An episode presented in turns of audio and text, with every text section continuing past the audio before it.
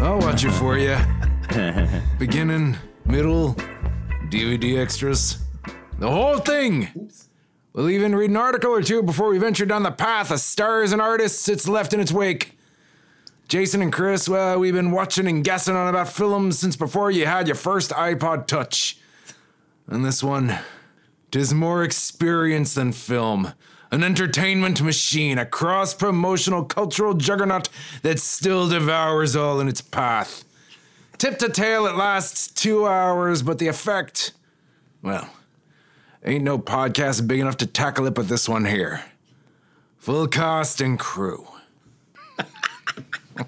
That's what you get when you have a trained thespian on the podcast. That was something else. As you may have guessed from Chris's intro, we're here today to do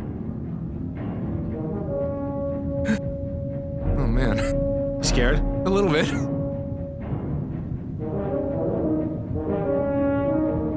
We're doing Jaws. It's Memorial Day weekend, and you are going to get your butts to a seashore, and you're going to look out in the ocean, and you're going to think, let's kick off the summer with a refreshing dip. Well, death lies out there. We're joined today by Frank Di Ruggiero. You might think that it's Frank Di Ruggiero. Yes. That's the way I was brought up to pronounce it, actually. And then in like third grade, somebody pointed out to me that that's not how it's spelled, and I, I, cou- I couldn't, I couldn't defend, I couldn't defend it.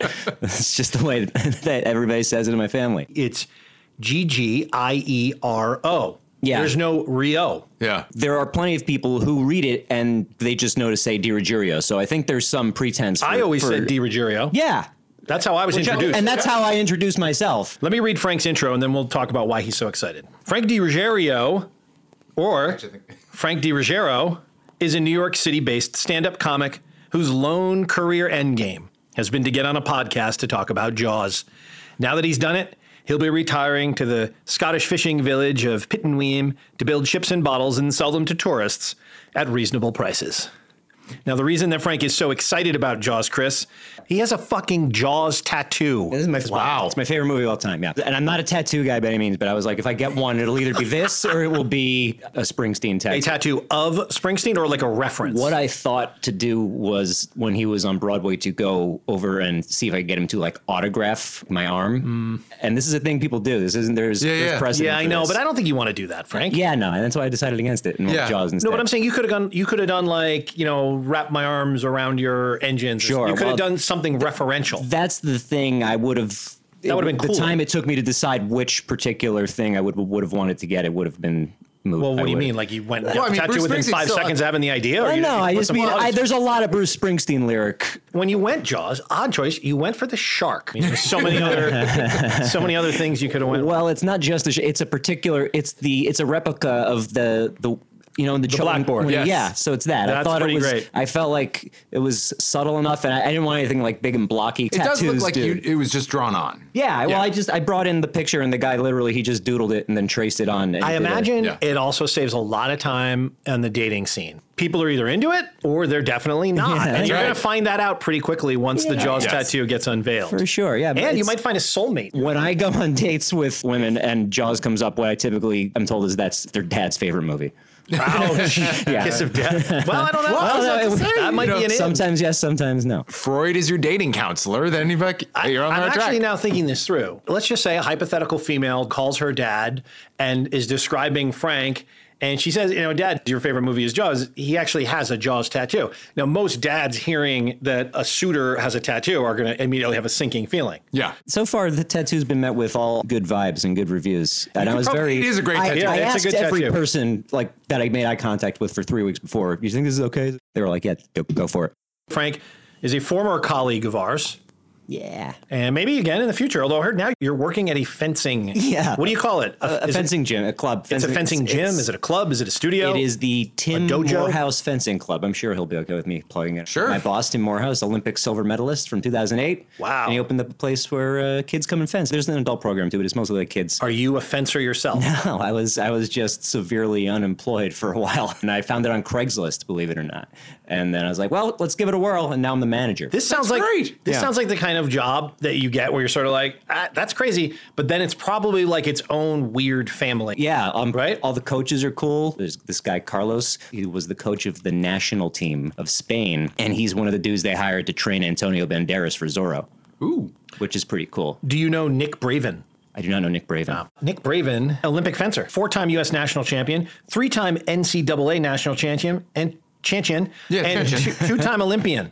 When was he in the Olympics? You ask. 1992 and 1996. Oh, okay. Barcelona, Atlanta. Shout out Nick Braven. This is the way we're You building know an Nick audience. Braven. How did you How did you land on him? Nick and I have children the same age, and we know each other from school. And this is the way I build an audience for the podcast: is I individually reference one specific person every episode, and four million episodes down the road, we'll have a big audience. So, Frank, you're here because we were talking about having a few guests on and we were talking about movies to do. And I think I mentioned to a couple of our other colleagues Jaws. And then immediately, of course, you should have Frank on. He has a Jaws tattoo. That's how it was described to me. yeah, yeah, yeah. And I didn't go any We don't know farther if he's than that. funny. We don't know if he knows what he's talking about. I've never seen it. I just thought that, I thought it was a cool tattoo. I said if he's And, got a uh, jaw. I mean, we, this is probably the only time we'll ever have someone on the podcast who has a tattoo based on the movie we're talking about. I had I have a Jaws shirt on as well, and, and He I is had the wearing a Jaws shirt. I had the shirt before I got the tattoo, and now every time I, I put the shirt on, I'm like, is it too much? Yeah. Jaws, 1975. It is Spielberg's second feature. Yeah. Duel was made for TV. Then Sugarland Express. Sugarland Express was a real feature film, and then came Jaws. Due to everything is connected in the movies. It's weird how this happens. Sid Sheinberg, the guy who quote unquote discovered Steven Spielberg, Yep. even though he's the first to disabuse you of that notion, or I should say was. Yes, that's Rest right. in 'cause peace. Oh, After yeah, after he we just died. He just slagged died, him like, two off weeks ago. Yeah. on the Brazil podcast, Sid Sheinberg is the villain of uh, Terry Gilliam's Well, story. If Oh, if sure. you take Terry Gilliam, That's what I mean. From that Brazil episode, I came away with more understanding for Sid. Of course, he has the legendarily horrible takes on Back to the Future. to the Future. And, and Brazil. and Brazil for that matter. And in a classic bit of Hollywood producer shit, casts his own wife in Jaws, which I didn't know Yeah. until watching the extra material. yeah. Lorraine Gary. Lorraine Gary, Mrs. Captain Brody. Yes. Do you think Lorraine Gary acquits herself well in the role? I think she did all right. I Chris? think she. I think she did. You think she did- fantastic. really? I think Yeah. It's the combination of the two of them, and I think there is something that is so loose and free and real about that relationship, which is one of the things, the emotional truth that is what makes this movie amazing. She's very good with him. and when do. she has to like, uh, he's dead, he's dead, and then you see she's sort of acting it up. She's putting him on the boat, and she just runs away with like, you know, with her hand over her Yeah. forehead. But Listen, that's uh, how people used to do. Yeah. real how life. In the that's how, 70s, that's this how is it. 70s moms showed concern. Yeah, we hadn't attest. completely evolved past the melodramas of the late 19th century. Okay, so you're talking Jaws. There's the movie. There's the making of story, which is storied and great. There's the legacy, which I don't know if you're such a Jaws guy that you're going to try to defend Jaws 2, 3, 4, 3D, all that kind of stuff. I don't know. Oh no no no! I wouldn't Canon, do this is that. it. It This ends here. Is that true?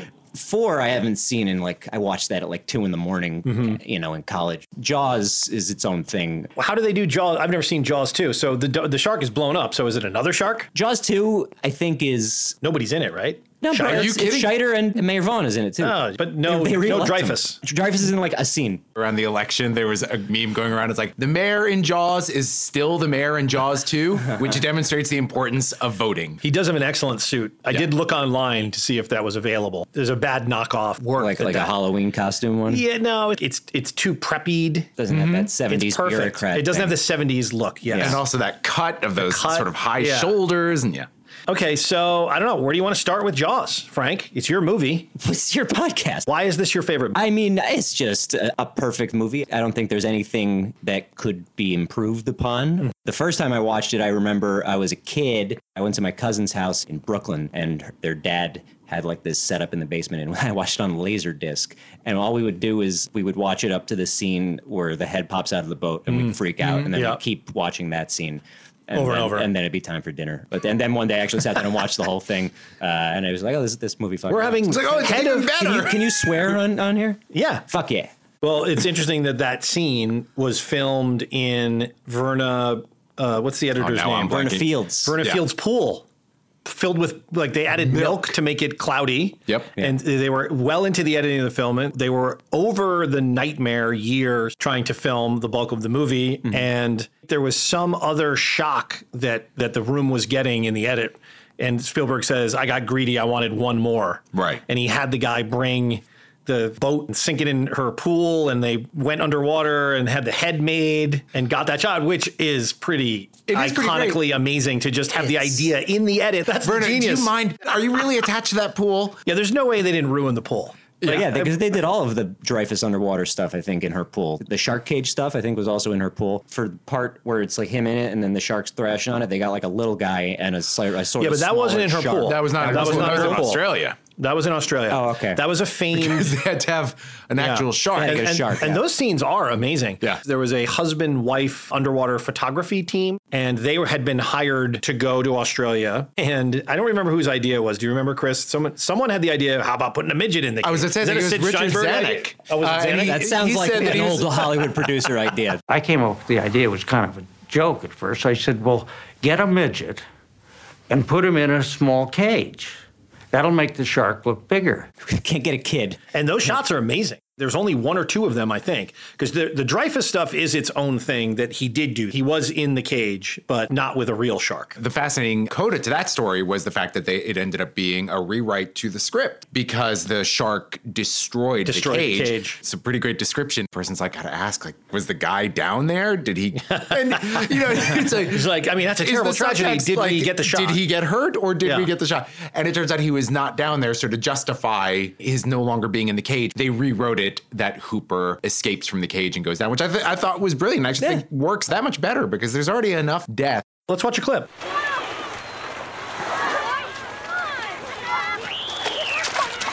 Oh, do you know the Muffin Man? Pippa! The Muffin Man. Pippa, come on, Pippa!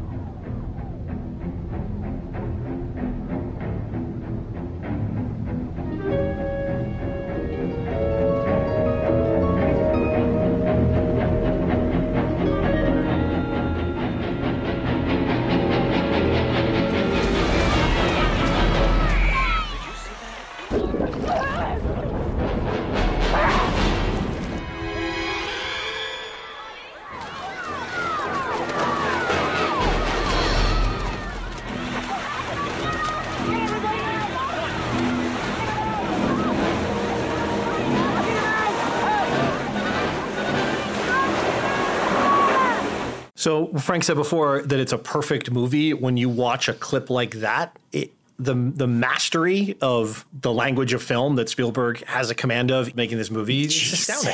Like the little the scene we just watched, there's a cutaway to the youngest child of Chief Brody who is mimicking that "Get out of the water" that Brody is yelling. That's such a Spielbergian touch, and that rack focus to Brody's face. Yeah, he took that from Vertigo. It's an old Yeah. Hitchcock thing that he did. It's not a rack focus. I don't know what it's called. The vertigo shot. close-up? What's it Quick. called? No, no. It's Real you're, you're, you're fast. dollying A in pushy and and a pulling pulley. out, or you're pull, or you're pushing in and dollying out. But the ironic thing about that is a lot of the contemporary reviews, which were not uniformly, but I found a lot that were very negative. And one of the things they would talk about was its lack of understanding of humanity, something which I am sort of gobsmacked at because I think what does make this such a nothing is ever really perfect, but as close to perfect as they come, Right. is that you do have the humanity that all of the characters, even the small supporting characters, bring to it. Brody's feeling of responsibility, the fear, the fact that his kid is imitating him because, th- you know, this is the example that's being set, and it just sort of it That's- amazes. It's me what a that kid people would didn't do see that. there. He doesn't Yeah. know what's going on. So that dolly zoom or reverse tracking shot. There's an article that said that explains the shot, and it, and the first paragraph is: You probably arrived at this page after pressing pause on Vertigo or Jaws or Raging Bull or Poltergeist or Goodfellas or The Wire, because the, all those camera trick is famously used there. there. There's also in the crowd shots. There's so much Spielberg stuff about. He gets this rap all the time as like too cheesy, too sentimental. Yeah, but sure. I think a lot of the crowd stuff shows Spielberg's secretly darkly cynical worldview. People generally aren't motivated by the right stuff. Yeah. And all of his movies always have like that one person who is. There's the guy right before this who knocks a raft of children Yes. over to get out of the water. and They trample them, they're Yeah. climbing over them. Like that's, there's that one that's lady who's Spielberg just too. screaming and Yeah. holding her. Yeah. It's, Although uh, you know, I would say that it's not so much cynical; it's just observational. Well, it's not a documentary. He's purposefully setting it up so that their behavior is shown to be self-centered. self-centered in the sense of not realizing Brody knows that there's this potential. He has this Right. fear, and everybody else looks that much more grotesque because they they don't know. Yes, of course, when the, the shark Oh, You comes trample up, a kid in a to get out of the ocean. You're- It's- you're, I guess still to a, me, it a- seems It's a observational. failing of human spirit. It's fear in the moment. Well, so yeah, you're saying it's it's because so you're they- saying it's okay to trample kids to save yourself. I'm encouraging it. No, I, I just think he is a master of moving the camera. Like I, I watched this in a new appreciation because it is, for all intents and purposes, his first studio picture. Well, it's just it's very calculated chaos. And he's You- not you- using all the Spielberg stuff. It's it's pretty there's rudimentarily there's some assembled. there's there's flashes of it. but he's not relying on it here. Yeah, no. He's simply relying on how he moves the camera, how he films the actors, and of course, famously, the great fuck up of the filming of the movie turns out to be the whole secret reason that the movie actually works, which Right. is the shark doesn't play, and they got to figure out how to do it without showing the shark. Right. The first time you see the shark is almost an hour into the movie. it's and that's not including the chalkboard thing. not that including Frank the chalkboard on has Frank's tattooed on arm. But I think it shows you how preternaturally talented Steven Spielberg was. An interesting thing is a two-act movie, which I read, I think, in the book. Jaws lock. Yes. What's the Jaws log? Carl Gottlieb, who wrote the script, it's like his diary of when they were making it. It's Oh, that's it's awesome. unbelievable. He It's- plays it's out of the this world. newspaper editor. Yeah, and he's Yes. also in it. Probably one of the best making of books I've ever read. Uh-huh. Because Carl Gottlieb has a very dry, cynical kind of tone, even about himself. He added levity to Jaws, which is something that Spielberg specifically hired him to do. Right. Sure.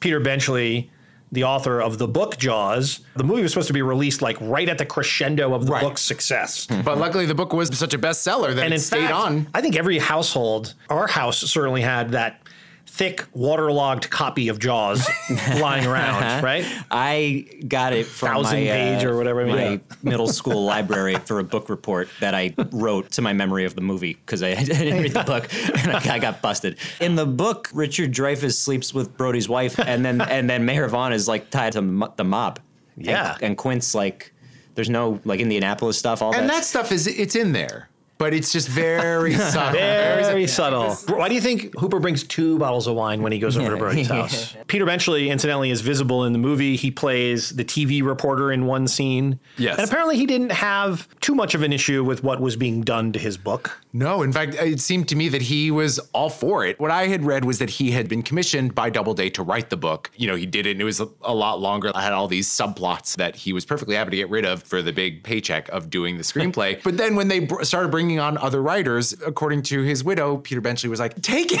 Yeah. Please make this Also, better. Like, it- I- Just send me the check. he had done three drafts, and you know, screenplay writing is different than journalism is different than writing a book. Everything you need to know about how bad Jaws 2 probably is is represented on the poster in which a woman in a bikini is water skiing and the shark is coming up behind her. That's the one for Jaws too. Yes. I do know that Jaws 3 takes place at like a water park. It's at SeaWorld. It's literally SeaWorld. oh, is there? yeah, yeah, yeah. you mean like the shark is captive and like breaks out of its pen or something? It's no, it's, Or it's they killing they people. catch a shark and then the shark's mom shows up to break it out of SeaWorld. Yeah, it's a very family oriented The- uh, franchise because I think Jaws 2, it's Well, wait a like minute. Jaws' mate. the main character in it is a grown-up version of the Brody kid Right. in this, and it's Dennis Quaid. Director Quaid, really? Dennis Quaid, Yeah. yeah. And the director of Jaws three is uh, the guy who was the production designer on this one. Yeah, Jaws three. I mean, and it was made for it was Jaws three D. So Right. when, you, when you watch it on Probably on- one of the first 3D big movies, no? probably when you watch mean, it on what the hell TV year though, you was can Jaws 2 was they 75. Obviously, can't do that. So you just Or no, watch what's 78. very obviously supposed to be a three D shot of a shark coming toward the screen, Yeah. but it's just And like, just like, oh, wouldn't this be awesome if it were in 3D? Yeah,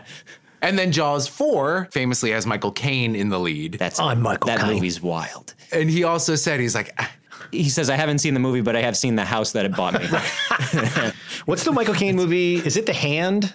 the hand? What's the one where he's tortured by his own hand that's come back to life? whoa. It's severed or it's just. Yeah, it's his own severed hand. That's Am I making wild. that up? This is an Oliver Stone movie. What? No, it can't be. Okay, first of all, Chris, how have you not seen this? I haven't even heard It's of called The Hand? It's called The Hand, 1981, directed by Oliver Stone. Michael Caine plays John Lansdale, a comic book artist who loses his What? hand, which in turn takes on a murderous life of its own. You're fucking with it. Uh, this is a Chris movie. I can't it. believe you haven't seen this, Oh my- Chris. I haven't even heard Yeah. This looks. this looks awesome, right? amazing. If you guys- Bruce McGill is in it. If you guys do The Hand, can I come back on for The, for the Hand? I'll, I'll come here. Chris is going to watch this tonight. I did have a similar This pitch that I sounds. was working on. This sounds to me like a movie that is going to be impossible to find. It has no brain, but it can think. It has no soul, but it can live forever. It strikes Okay. without warning. Okay, here we go. Got you right here. Okay, we're Jaws, but we're going to stop down to play the official trailer of 1981's The Hand, because The Hand.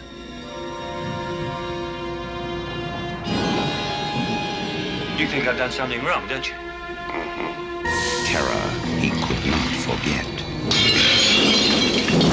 You think there's something in there, don't you? torment he could not bear, truth he would not face. Hey! Take a look!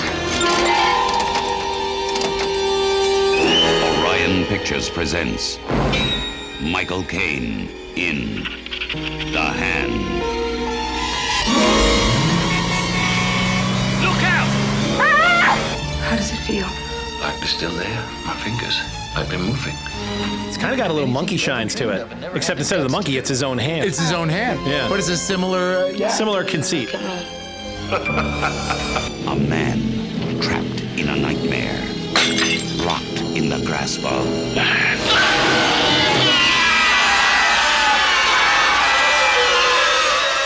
Is this the trailer? Or is this the whole film? Well, it's a two-hour trailer. That was a And weird. it's not that it felt th- th- too long. It's more like I think I've got it all. I can't believe it's an Oliver Stone movie. Yeah, Yeah, he's usually so restrained. That was was it before or after He's Platoon? What year was He's Platoon? usually so restrained. Platoon was 1986. Okay. 86. So this was 81. I think he probably did Salvador either after. Salvador was just before. Salvador was before 86. Both of them are listed as 86, but in Oh. IMDb it's That's a great comes movie. earlier. Salvador, then Platoon, then Wall Street in 87. And then we were off to the races. When you see that Orion Pictures logo, Uh-huh. you might as well just get the cocaine on the plate. like when I see that, you're back in the 80s. Reagan is president. Everyone's on coke. And we're living in an era of these angst movies where our murderous inner impulses are acted upon Yes. through some agent while we remain This somehow good people. dissociative- yeah. It's all about coke. wow, that's- that's a great theory. It's the coke theory. I just invented that. But like I said, it's like with monkey shines. Like all of the aggression and the animalistic Yeah. tendencies are farmed out to the helper monkey. Monkey shines about a helper monkey. I have not seen And then when you that. kill the helper, you're killing a part of yourself, but yourself, yeah. you are still the monster that spawned the monster. So Michael Caine can put his hand back on, he can cut it off. I don't know whatever he does, but he's still the guy who had the hand problem. Should we meet Quint? Oh yes, let's. This is the source of Frank's tattoo. And then the second tattoo is going to be of the hand. Y'all know me. Know how I earn a living. I'll catch this bird for you, but it ain't gonna be easy. Bad fish. Not like going down the pond chasing bluegills or tommy cats. This shark, swallow you whole. Little Shaking, little tenderizing. Down you go. And we gotta do it quick. I don't bring back the tourists. That'll put all your businesses on a paying basis. But it's not gonna be pleasant. I value my neck a lot more than three thousand bucks, Chief. I'll find him for three, but I'll catch him and kill him for ten. I didn't do the nails on the chalkboard part, Chris, but you, Thank put, you. you That can was cut that part in if you want to courteous hear of that. I don't know if anyone wants to hear that. No, no. However, the nails on the chalkboard part is probably the greatest character introduction in the history of movies. This whole thing. that slow push in to Robert Shaw. First of all, nobody acts and eats as great as Robert Shaw in this movie. His chewing is perfectly timed with the lines. and that the salt that was definitely all him. He just was having a saltine, and then they Yeah. they, they wanted to start. He's like, "Well, I'm going to finish my cracker." it's crazy he didn't get an Oscar. he didn't even get nominated. He wasn't. Not, I thought he was at least nominated. no. Would you think it's a bet? It's he a would have been supporting- supporting. He would have been supporting. Jack Warden in Shampoo. Chris Sarandon in Dog Day Afternoon. Okay. Burgess Meredith, The Day of the Locust. Okay, I've just named three movies you've heard of, but you don't know anything about any of those performances. Brad Dourif, One Flew Over the Cuckoo's Nest, great, Okay. admittedly. And the winner, George Burns for The Sunshine Boys. That's How do you not that's- nominate Robert Shaw, Best Supporting Actor? That's Criminal. insane. And the only reason I can think of, although I guess it's not, I was going to say it was maybe the first time director thing, like happened to Bradley Cooper, you know, like. But Robert Shaw was Fucking a Robert name. Shaw. Yeah, it was a maybe he big just deal. pissed off too many people with too many drunken antics over the years because this Yeah. is That late could career be. Robert Shaw, and he definitely sounds like a character.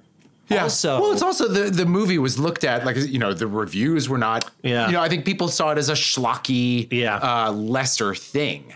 Um, sorry, that's yeah, true. he's acting so well that it doesn't really seem like he's doing anything. Like he- True. that's how good he is. It It's just sounds true. like he just showed up and started saying stuff. Here's some old salt they They just found. gotta pulled go. off a This is dock. one of the They most don't vineyard understand people that they how have to good do he this. actually is.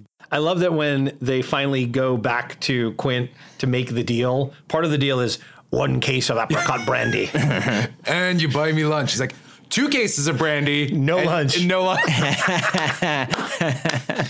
oh God, Robert fucking Shaw. There's a scene when they're on the boat and Robert Shaw has the big reel out. His reel ticks over one or two tocks. Oh yeah, Robert Shaw just gives a, like one eye looks at the reel. That is film acting. To know that that is going to play, you're also talking about an era you don't have video assist. You don't have the ability to go look at what you just did on a monitor. So there's no way to know whether it played or not, except from looking through the fucking camera. But just to instinct to cast that one eye at the reel and the the genius of the staging of Spielberg is this moment where someone knows what's happening and the other people don't in the scene. What is a movie? It's the creation of tension and the release of tension. Well, here's the creation. I'm seeing something that's happening. My reel just made two subtle ticks. The other two guys on the boat don't know what's going on. He starts slowly getting ready. and the timing of when he puts the reel out of focus. And when I was watching it last night, I was really enjoying. You start to pick up different mean things. you every have? Time I, yeah, yeah, well, you know,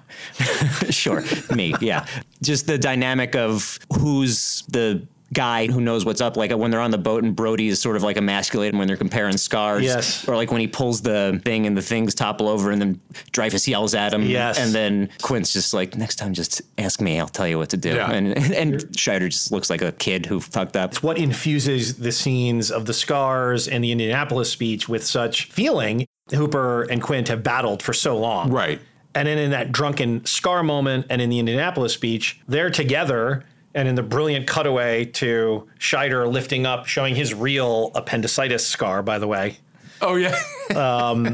He's on the outs of that scene. And the two guys who kind of know what's going on in terms of ocean stuff yes. are together. I guess you're right. I think at the time the movie came out, it's just regarded as a schlocky shark movie, but everybody's so freaking good in it. It lifts it, It above lifts that. it so I- far but above that. I don't know how it you don't recognize that immediately. Like, this seems 'Cause there like was never now anything like it. everyone. yeah, I guess that's true. But like that's if you had a just- monster movie before, it's pretty fucking corny. you know, this is also 75. We're not too far into new Hollywood.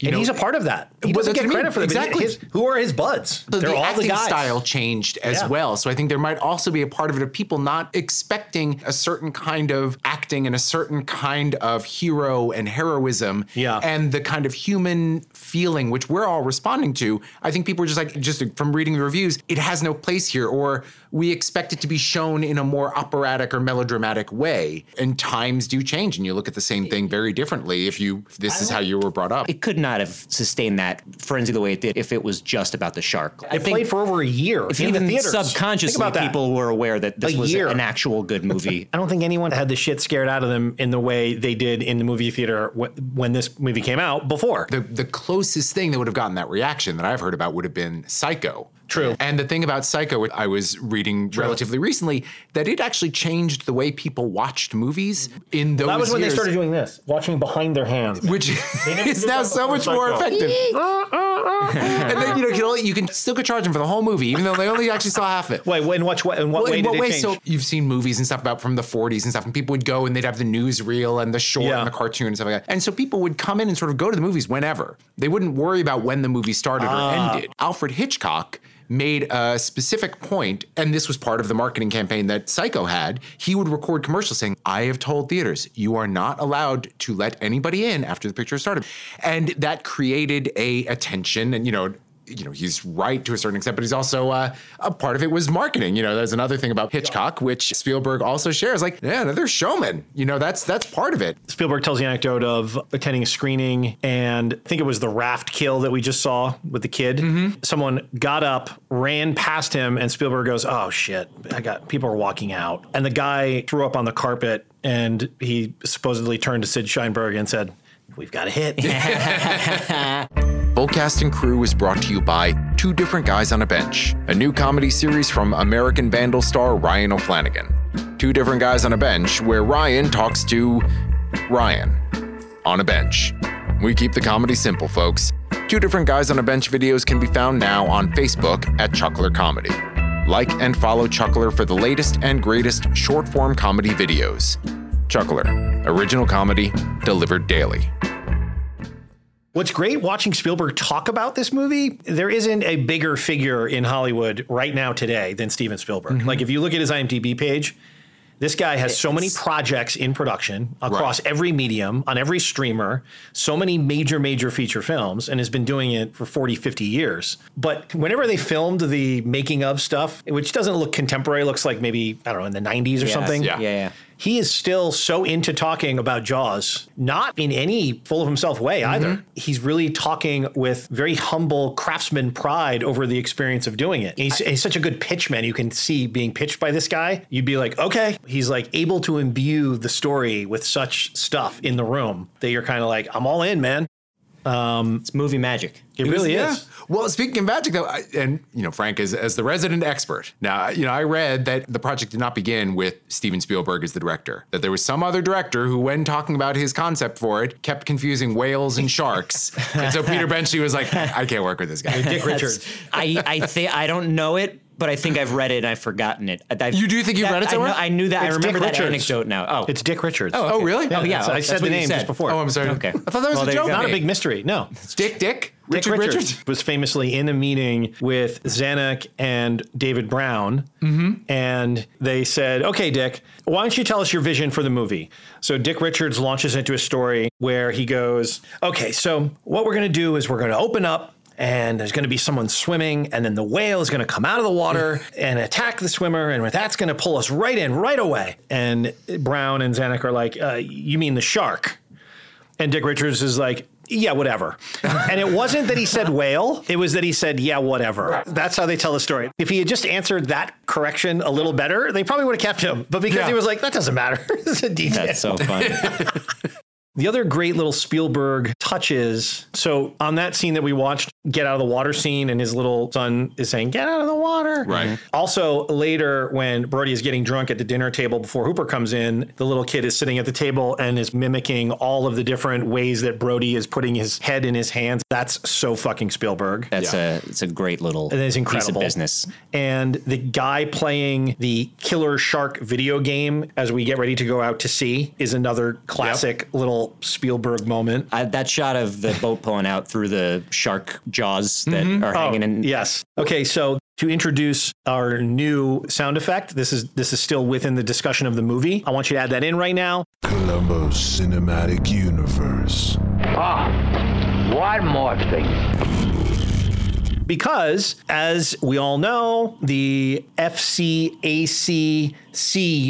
The did full I get it cast and right? crew cinematic universe. Oh Cinematic, did I do a cinematic universe my thing? gosh. I did one. I did my first Absolutely, CU. yeah. You mentioned uh, the Jumanji Cinematic That's right, the University JCU. today. I got someone. Someone specifically wrote into the pod to say I laughed out loud Uh-huh. when Chris referenced the Jumanji cinematic universe, or actually you Everybody said wants to I show you refuse that." to accept Right. the Jumanji cinematic universe. Anyway, so I guess it's the CCU, the Yeah. Columbo Uh, Cinematic uh. Universe. Well, Steven Spielberg famously directed the very first episode of Columbo, although it's not the first episode that was filmed.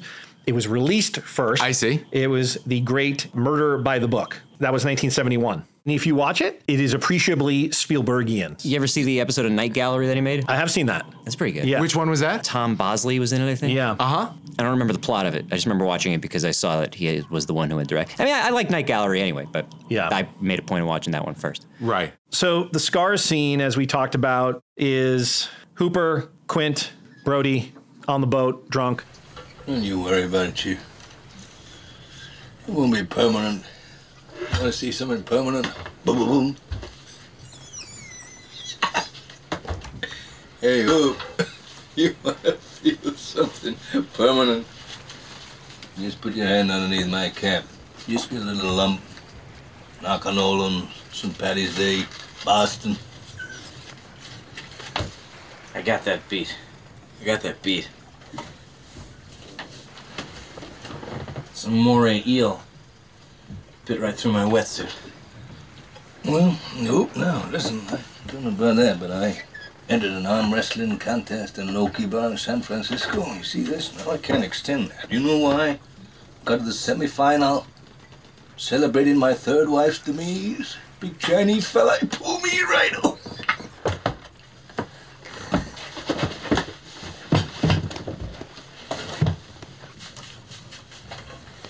Look at that. It's a bull shark.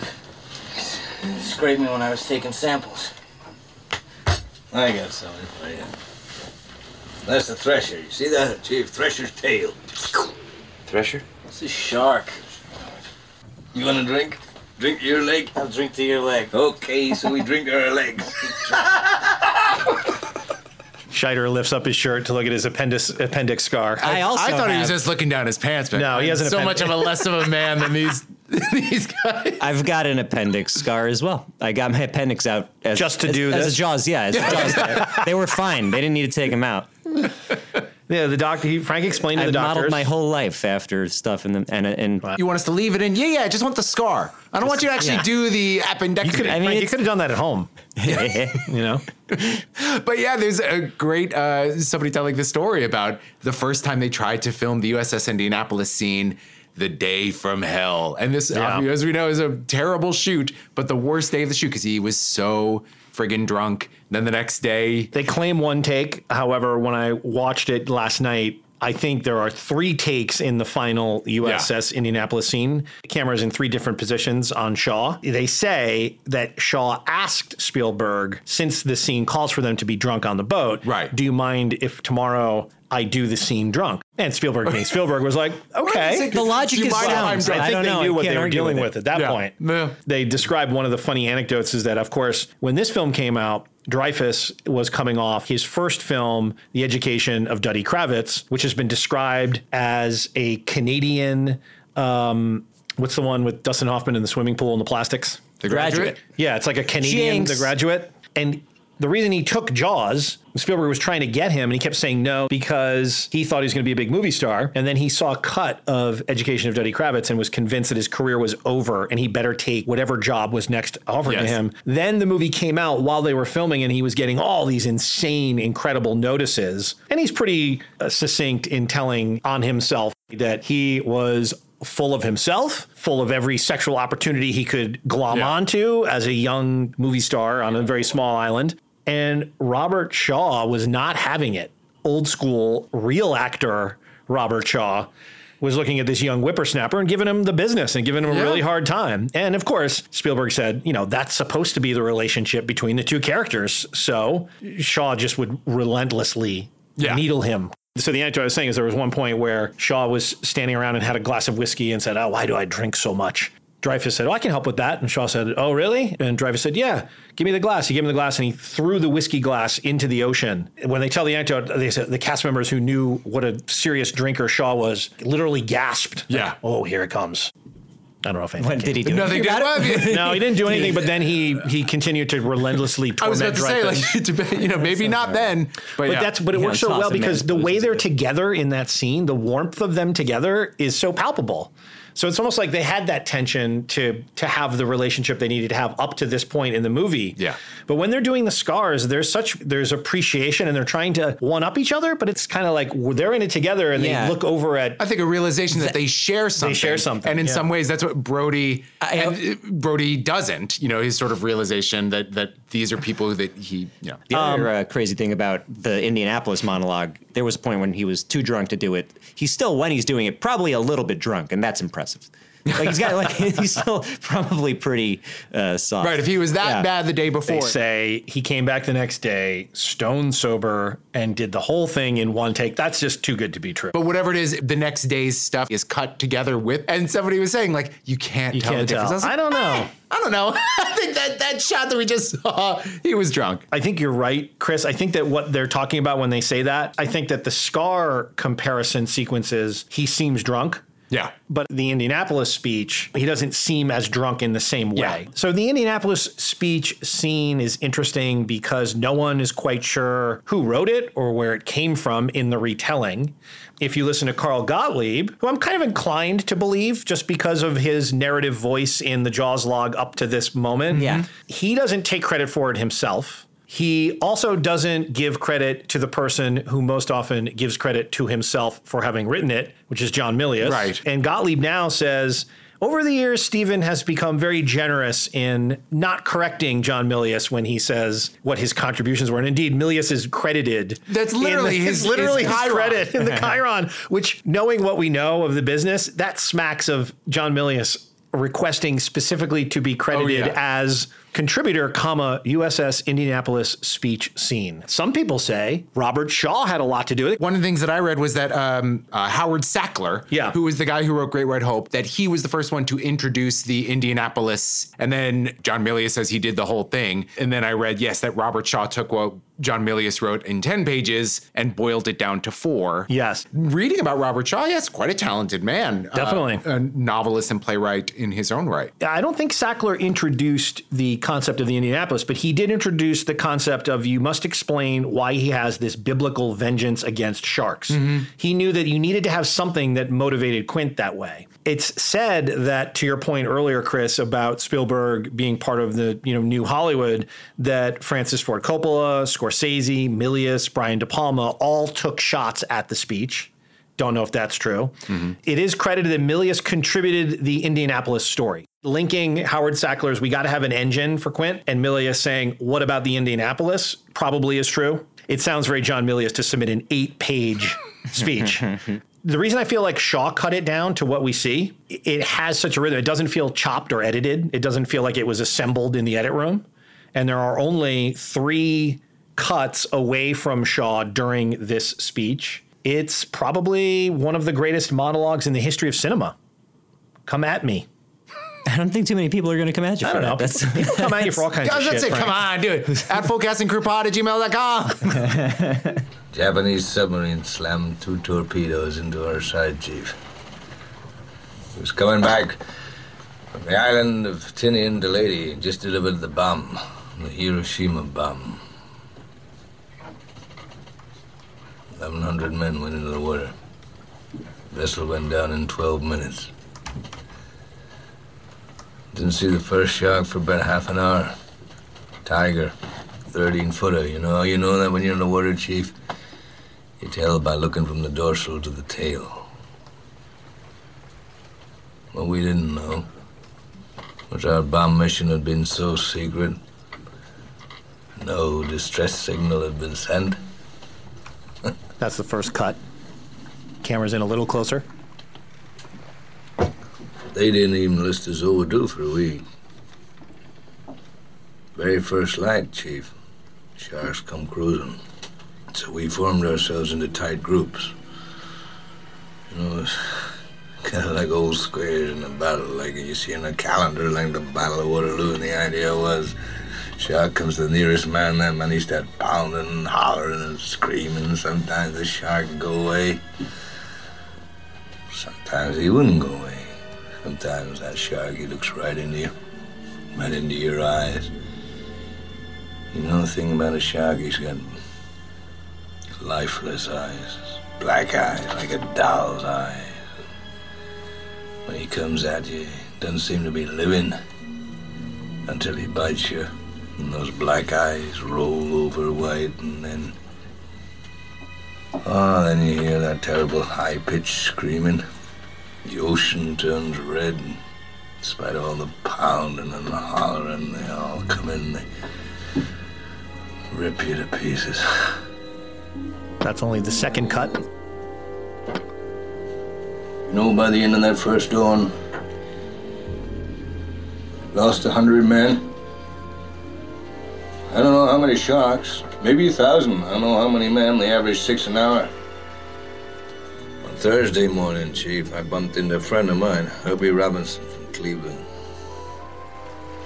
Baseball player, bosun's mate. I thought he was asleep. Reached over to wake him up bobbed up and down in the water. It was like a kind of top, upended. Well, he'd been bitten in half below the waist. Noon the fifth day, Mr. Hooper, Lockheed Ventura saw us. He swung in low and he saw us. He was a young pilot, a lot younger than Mr. Hooper anyway. He saw us and he come in low. And three hours later, a big fat PBY comes down and start to pick us up. You You know, that was the time I was most frightened, waiting for my turn. I'll never put on a life jacket again. So 1,100 men went in the war. 316 men come out, and the Sharks took the rest June the 29th, 1945. Anyway, we delivered the bomb. It's incredible. It's really That's an something incredible else. piece of film acting. Yes. I'll never put a life jacket on again. That's such a great little th- line. The way he's delivering it is not like heavy handed. He's just like sounds like he's talking about an old girlfriend. There's such lack of ego in the scene for Shaw and for Richard Dreyfuss, who has to do sort of the thankless bit. Both of them really have to do the thankless bit of listening to that. Mm-hmm.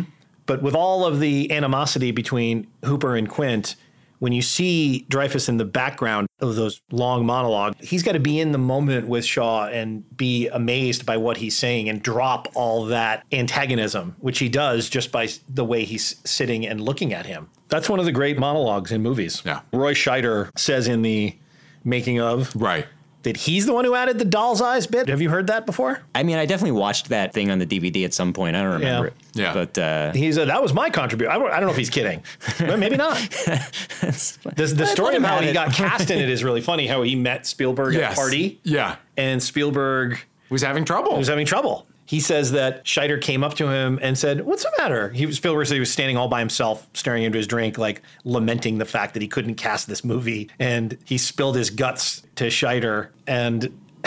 then Scheider then brilliantly said, "What about me? I'm an actor," and it actually worked. We do have this little anecdote here if you want to play it. I thought the way the story was told in this thing is pretty funny. Police chief had to be the audience. I just needed somebody vulnerable that the audience could hang their hats on and say, I'm with you. You know, if, if you show fear, then I'm going to really feel fear. And uh, I was at a party one day and at Andrea Eastman's house. And I was sitting there, and uh, somebody walked over to me, and introduced himself to me, and said, You're sitting here all alone. Are you okay? And it was Roy Scheider. And I just began pouring my heart out to this complete stranger who I certainly knew from the French connection, but um, I was really preoccupied with this problem, not being able to cast, uh, you know, Chief Brody.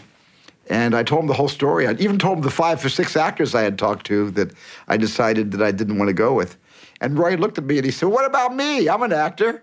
I'd love to be in Jaws. And that's how Roy and I came to do it together. I'd Isn't that love to great? be in Jaws. What about me? I'm an actor. Oh My God, Chris, come on. I want you to hit the streets and start telling everyone you're an actor and you would love to do the Jaws. I mean, Terrence Malick has got to be around here somewhere. Somebody, yes. Looking for a shoulder to cry Even on. Spielberg fucking telling that story. I like, I want to see the movie. And that also, that sounds so Roy. Sch- I freaking, I love Roy Scheider. And So I great. love him partially because every great role that he has done, he's been also ran or second choice. Yep. You know, this, he was, as we just heard, he, you know, Fifth sort of choice? the- Fifth choice, Oh, yeah. at Only, least. only available at the end. I mean, you know, it, um, I all saw- that jazz. Richard Dreyfuss was cast, and sort of like with this, I guess this is Roy Scheider is always not the first choice, and Richard Dreyfuss always complains about the movie before it opens because he dropped out of he dropped out of it because he's like, I think this is going to be crap, and so too, like there's, they played in that making up Yes. DVD that famous interview where he was he shit on the movie. he shit on the movie before it came out, and then has to come crawling back, and then the, but the third, and this is my favorite, if you like Roy Scheider at all, the film Sorcerer. Oh, I've seen Sorcerer. Yeah. William Friedkin's, you know, the, another storied flop that was that I that is fantastic. But Roy Scheider was again, you know, way down on the list. This was like a compromise. Also ran, and he is so good. He brings the same like world weariness that he doesn't project. That is just he, it hangs ironically loosely on him. Yeah. uh, and It's it his just face brings it's his face. Yeah, and it brings depth to whatever he does. There's a movie, uh, Naked Lunch. Yeah. The Cronenberg William Burroughs? movie, Yeah, of and, course. and Scheider just sort of pops up at the end out of nowhere, and he's so good for like ten minutes, and then the movie. Yeah, Dr. Benway. Yeah, Yeah. Benway. is, that, is that when he like he pulls off a, a thing and he's got a serious? It's really God, you good. know what's a great late career Scheider? And I think we've mentioned this before. So I'm a big fan of The Rainmaker, based on the Grisham book. It's actually a really good movie. Matt Damon, Danny DeVito, Claire Danes. Roy Scheider plays the sort of evil incarnate insurance company owner, and he wears this weird roll necked sweater eye combo on the stand while he's testifying. He exudes this real evil. It's a great movie. It's a great Mickey Rourke cameo in Mhm. later pre wrestler Mickey Rourke. Mickey Rourke rules. Uh, the Rainmaker's a great movie, and Scheider is a really good and essential part of it. Why don't you get the French Connection staircase shooting scene, even though that's not Roy Scheider? No, I could. Yeah, but that would be a cool. Like that would be a cool tattoo to have on the other inside. I was on. I was online behind a guy. I'll at- get it at now. the, Get it. uh, all right, fine. Sorry. The company card. I'll go, I'll go get. I'll go get the tattoo. Uh, I was online behind a guy on a water slide once, whose entire back was uh, Nicholson coming through the door in The Shining. Oh The my enti- His God. Are entire. you back. serious? Yeah. Holy Yeah, yeah. magoli! And I was like, that's a tough choice. You know, this is why I- I think your tattoo is great. That's what I When meant. you This were is talking about- subtle. I think that guy had to be in some kind of death metal band or something. I also It would was just- I never mean, want another actual person on your like, body. On your body, like a fictional character, like Tweety Bird or something. Like that's Well, fine. Jack, Jack Torrance. But Jack, but that's still Jack Nicholson. want yeah, Jack Torrance. You Yeah. know, yeah. And he looked like a regular. He looked just like some somebody's dad. I was, Well, my I was friend, behind him um, the whole time, and I didn't. You know, My friend Buck sent me a thing the other day. There's a drum set for sale. The shells of the drum set are the carpet pattern from The Shining. Uh Oh, that And rules. the drum and the bass drum cover is the black and white bar shot. Uh, with all the debutantes and socialites and Nicholson in the front, and it's like shining drum kit. Now I don't know if you guys play music, but like this, the, the vibe of like playing music together with other human beings is one of connection and warmth and joy sitting down to my shining you know drum set is not going to infuse me with Well, that, that This is spirit for somebody who's doing like a Kraftwerk cover band. You're perfect for that. Nice Kraftwerk reference, Chris. Thanks. I've been Um, waiting all afternoon. okay so let's do alternative casting yes yes let's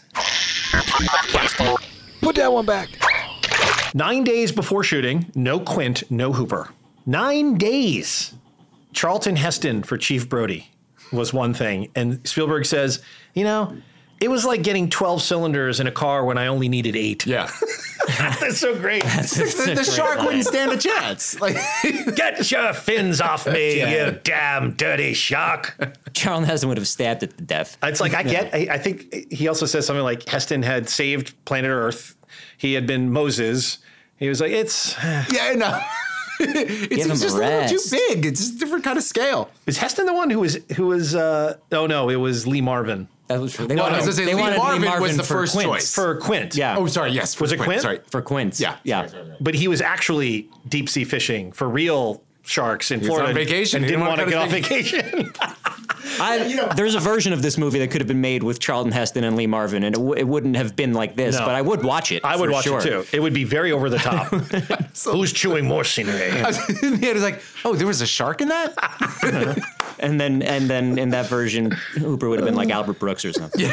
I love that Marvin is like he's on I would vacation. watch. Actually, I would. I like that a lot. Oh yeah. Albert Brooks as Hooper. Yeah. Well, the one uh, alternative casting that I saw that they mentioned in the behind the scenes was for Hooper. They were thinking of Jan Michael Vincent, Oh Yeah. my God. which is a very because in the book it's apparently much more. I think he's described A as more like blonde, ocean- yeah. athletic type. Yeah. and which also reminds me, you know, the second time the the graduate gets. Uh, I don't know if you know with the graduate. That's I think also based on a book. The studio wanted a Robert Redford type. Yes. Instead of Dustin Hoffman. Instead of Dustin Hoffman, Yeah. they wanted something that apparently this is sort of Yeah, uh, why would you want Dustin Hoffman if you're a studio there? That's like you don't get it then. Yeah. Like it's not Yeah. obvious then. Who had did Nichols have to fight for Dustin Hoffman or did they just end up with Dustin I Hoffman? don't know if it was a, a huge fight. I mean, it happened, so he must have won. Also, uh, the uh, one of the dads in The Graduate, Mayor Vaughn. Yeah. Miss, Miss- Yes. was That's Mrs. right. Robinson's Mayor Vaughn. husband, That's right. Murray Hamilton. Murray Hamilton is great. As he goes by. He is great. I mean, we Yeah. are an island community, Chief Brody, and if yell. we don't have people swimming, then Barracuda. we don't That's- have a If they had a shirt like this that had you yell Barracuda, people go, et what's cetera, that? et cetera, I Yeah. would, uh, that's the one I would have bought. You know, that's another one. He was he was uh, picked out by one of the negative reviewers talking about Who, his- Murray? Yeah, What are you talking? Just saying that, like the the cynicism of him not wanting to close the beach and encouraging the people going to the ocean, literally saying like, "Why don't you go swimming?" Yeah. uh, was sort of so cartoonishly like evil and cynical, according to this reviewer. Which again, I also disagreed with, especially because that scene where he is regretting. Yes. Like that to me seemed It's a much poignant more scene. interesting. It's very poignant Yeah. because He's you know, broken. Yeah. He is totally broken. He can't even utter the words. Yeah. Yeah. Like Scheider is like actually sort of like helping him and he's just like mumbling. I, I didn't mean They're in the to. I didn't know hospital what and to he's, do. and he's, I- he's That's smoking a right. cigarette. He's smoking a cigarette in the hospital. That's my Yeah. favorite thing to see in any movie that takes place when Ah, back in the 70s when you could Yeah. smoke in the plane and in the emergency room. but you can't, not in the coroner's office, not with Hooper. Not with Hooper. No. Um, Robert Duvall, Spielberg offered him Chief Brody, but Duvall wanted to play Quint. I mean, Duvall probably could have acquitted himself as, as Brody. I, think. so. But what we heard Spielberg say, Brody has to be us. Yeah. Brody has to be the people who kind of don't really know what's going on either, but are figuring it out as they go. That's kind of the genius of the way the movie unfolds is that he's an off islander, he's not one of them. Right. And because of that, he's us, right? And he's kind of like trying to figure out this is the right thing to do, right? Like, why aren't you all with me on what the most obvious right thing to do is? Yeah. Because they all have these entrenched interests. Yeah, I guess Spielberg offered Robert Duvall the role of Brody, but he only wanted to play Quint, which makes me think that that speech must have been in something. Because if you're an actor and you see that freaking speech, Right, yeah, you're that- like, that's ah, true. that's my role, please. Wasn't the thing that Golly broke like they were like writing it up until like, Up they, until the they day, shot it? yes. But I mean, even without that, there's still a lot of good stuff to do Oh, with your it's- clips. Exact- yeah. The chalkboard speech is its So own. good, man. Before I forget, I'm so glad I remembered this. There's a, a movie theater in uh, Williamsburg called Nighthawk. It's like Yeah. a sort of like an Alamo Draft House type place. They they showed Jaws once. Actually, this was pointed out to me by uh, Nick McKinnon, our old pal, Mm-hmm. Mhm. uh, on the website, whatever the page where you would buy tickets for the screening of Jaws has a plot description of Jaws that is so incorrect. Steven Spielberg's glorious Jaws is the film that defined the blockbuster and has made generations of moviegoers terrified of going in the water. So far, so good. Yeah. When a giant great white sharks swims into the town of into the town of Amityville during the 4th of July holiday and begins munching on vacationers, it sets off a battle on both land and in the sea. The first half the first half of Jaws is the struggle of New Yorker Sheriff Brody is get the mayor on board with the idea that a man-eating shark is cause enough to close the beach. The second half is an adventurous boat trip with Brody, marine biologist, city hands Hopper, and and salty fisherman chalkboard Quint as they battle the shark on its own surf. That is amazing. In between, you get a lot of intensely scary moments. Trust us, you'll never forget the first time you see that shark shark pop out of the water on the big screen. I'll never forget the first time I heard that description. My fa- Some intern like uploaded the I've wrong draft. tweeted this a couple of times, just tried to get Tried it to get to, go it out there. viral because I feel like there's no way if I put this, That's people amazing. aren't gonna think it's as bizarre as I and we now do. Hopefully, this is the catalyst for. I getting think it. this will be the Absolutely. catalyst. The fact that they write chalkboard Quint is as Chalkboard is- as Quint. if it's a nickname that he was ever referred to by. Good old chalkboard. Spielberg wanted Sterling Hayden to play Quint. He didn't want Robert Shaw at first. He he his, he idolized Sterling Hayden. So Shaw's perfect, but if anybody else could have done this, he, would have As done a far good as job. mo- iconic movie drunks go, Sterling Hayden in, the, in the Long Goodbye, that's yeah, that's par and parcel with this. Sterling Hayden couldn't do it because he had tax problems. Yeah, this whole casting process of Quint is uh, an indictment of Hollywood leading men. Lee Marvin, oh, forget it. I, I don't want to cut short my vacation. Robert Duvall, I want more lines. and then Sterling Hayden, sorry, I don't want to pay my taxes. Well, look, that's a very cynical reading. I mean, I when I when I heard the story, I thought Lee Marvin had always been in Hollywood a do it his way kind of guy. Um, however, I gave Lee Marvin credit for saying, "Look, I, I'm on vacation. I'm fishing. I, I'm not gonna come back to do movie fishing when I'm doing real fishing."